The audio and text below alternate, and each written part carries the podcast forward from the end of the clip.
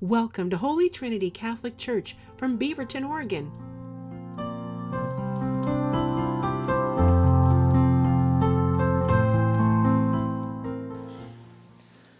Well, many of you probably know that I am a football fan. But what you probably don't know is that when I want to watch a game, I commonly record it either and watch it afterwards, or either just wait 30 minutes, maybe even an hour, so that when I'm watching it, I just start from the beginning. And we'll just say, I even know the score potentially of the entire game by the time I get to it.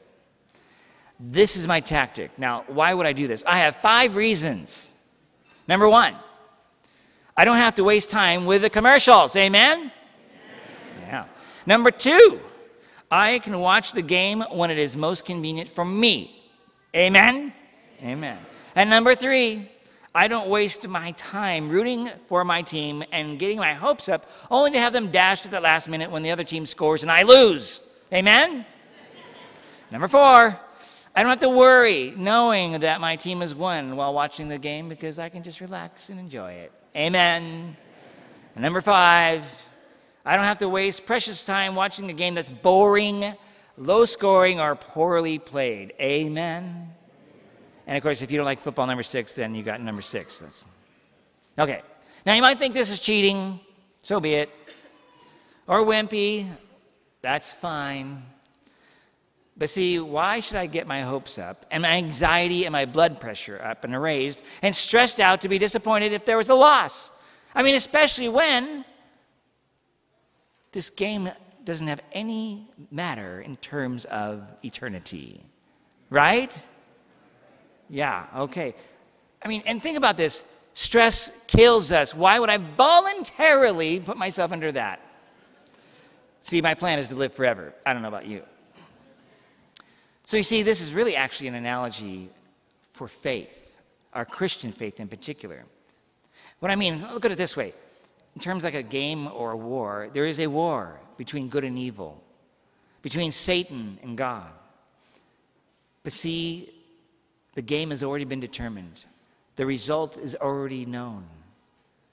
See, God has already won, despite our battles and our own losses.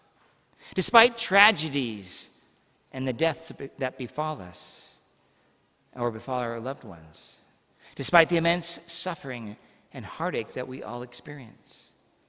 See, the prize of heaven has been already offered to us. And how is that?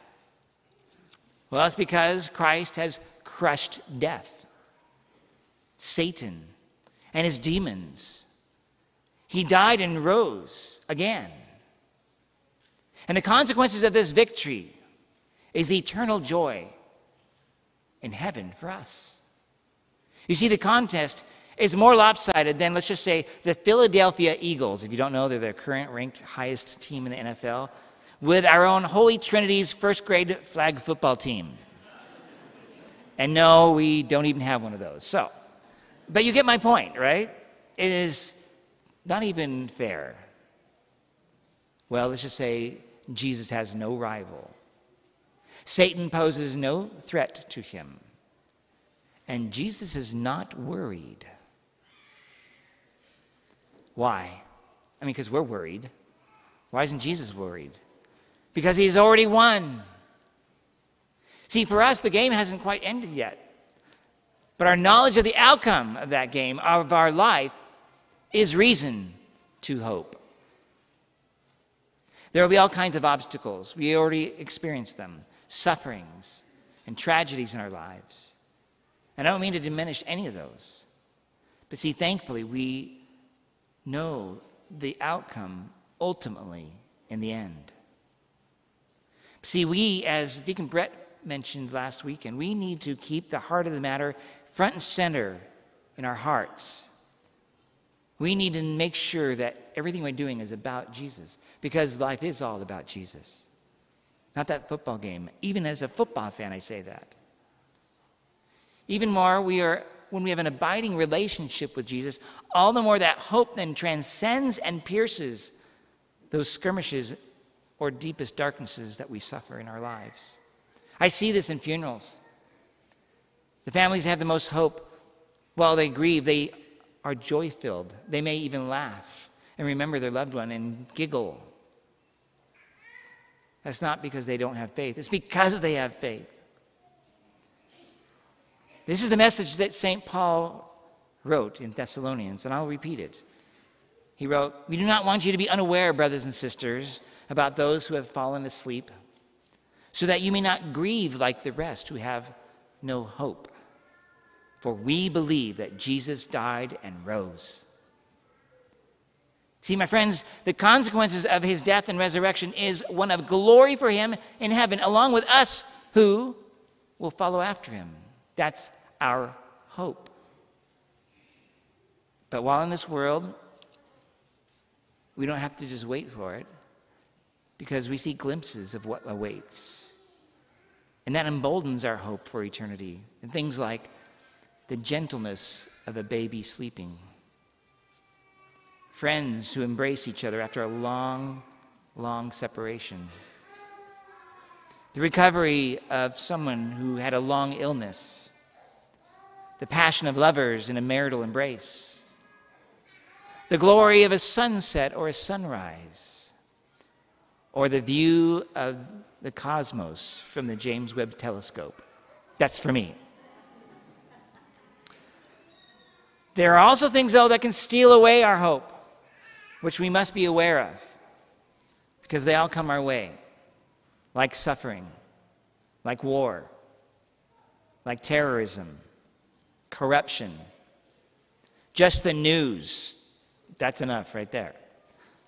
Worry, cynicism, gossip, division, accusation, arrogance, pride, and just these are few, just a few of them. Chuck Colson, former Watergate hatchet man turned evangelist, said this Where is the hope? I meet millions of people who feel demoralized by the decay around us. The hope is that each of us, ha- each of us has is not in who governs us or what laws we pass or what great things we do as a nation. Our hope is in the power of God working through the hearts of people. And that's where our hope is in this country, and that's where our hope is in life. The words of Chuck Colson remind us that the power of God's presence is in us, and it is very potent. And we are to go out and share God's power so that others may find hope in a hopeless world. You see, in the final analysis, God wins. He's got this. And that, my friends, is the reason to have hope.